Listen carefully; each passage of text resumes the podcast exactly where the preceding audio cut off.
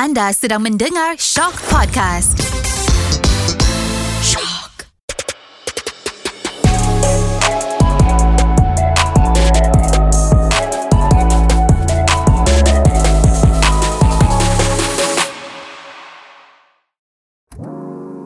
Hello guys, what's up? Assalamualaikum. Welcome back to Celebrity Podcast Mirul Aiman. So, bagaimana seorang Mirul Aiman hadap rejection daripada para penonton, para penikmat-penikmat industri kita? Okay, sebelum apa-apa tu Mirul just nak bagi tahu lah Kita dibesarkan di sekolah Dan kita melalui fasa kurikulum di dalam sekolah. Dan bila dekat sekolah tu Kita tahu lah sistem debat tu ada dekat dalam sekolah. Kita tahu proses debat tu, debate tu kat dalam sekolah. Dan bila dekat proses debat kita ada government And kita ada pembangkang. In every issue kita ada pembangkang dan kerajaan. Dan issue is me as an artist. The issue is me. Dan we need the government and we need the um, pembangkang untuk make the issue getting strong.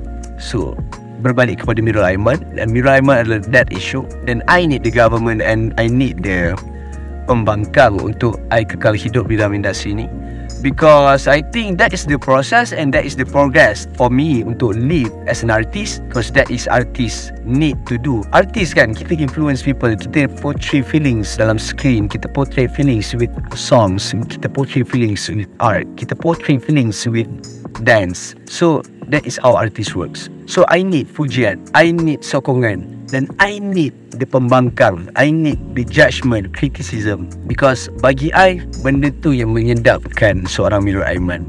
Benda tu yang meletakkan resipi rempah dan pencukup rasa untuk I.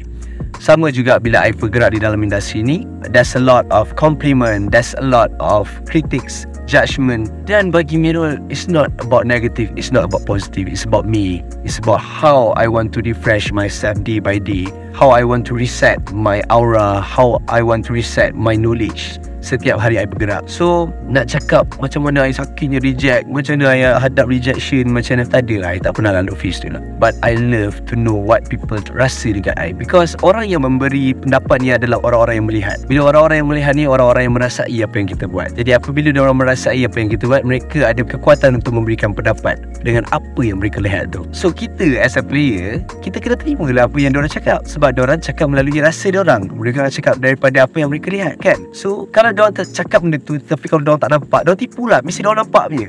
Dan mesti diorang feel benda tu punya. Dan kita As a player Kita kena ambil lah Kalau benda tu salah ya. Terima aku salah. Dan aku kena Step up my game To be a better person. Bukan untuk aku je Untuk everyone pun. Sebab kau untuk sekarang ni kau mewakili everyone dalam dunia ni kan? Kau kena terima lah You kena terima lah Apa yang orang cakap ni Sebab orang melihat Dan orang merasai. Dan orang memberikan pendapat Melalui penglihatan dan perasaan orang. So kita as a industry player Kita kena tahu Oh aku silap bahagian ni. Kena reset balik. Kena step up game balik Which is kau positif untuk personality Attitude Indonesia Dan kalau diorang tak suka Tetapi benda tu salah Tak apalah At least diorang cakap Daripada diorang diam Betul tak? And the way yang kita kena Prove dekat diorang adalah Dengan cara kerja kita Kerja kita Quality kerja kita Sebab at the end of the day Kerja kita still kena berlakon apa Dan kalau penyanyi still kena menyanyi apa Dan still kena menari apa Dan still kena melukis apa Kan? Artis kan? So Do good Be good Self love No hate lah.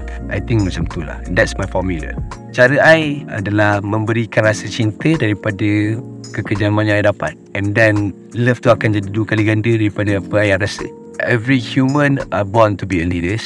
And instead of being bullies Baik kita be a good leaders. Instead kita memarahi Lebih baik kita memberikan cinta kepada dia Supaya dia faham apa yang dia buat. And then I think A good leaders akan memberikan A good treatment Kepada orang yang mendapat nasihat itu. Dan orang mendapat nasihat itu Akan mendapat cinta daripada Cara yang betul. It's not bullies lah. Macam tu lah. Alright guys, uh, stay tuned. Sebab lepas ni Mir nak ceritakan apa my next target, apa my next plan. So, yeah, banyak lagi Mir nak kongsikan. So, I see you soon. Bye.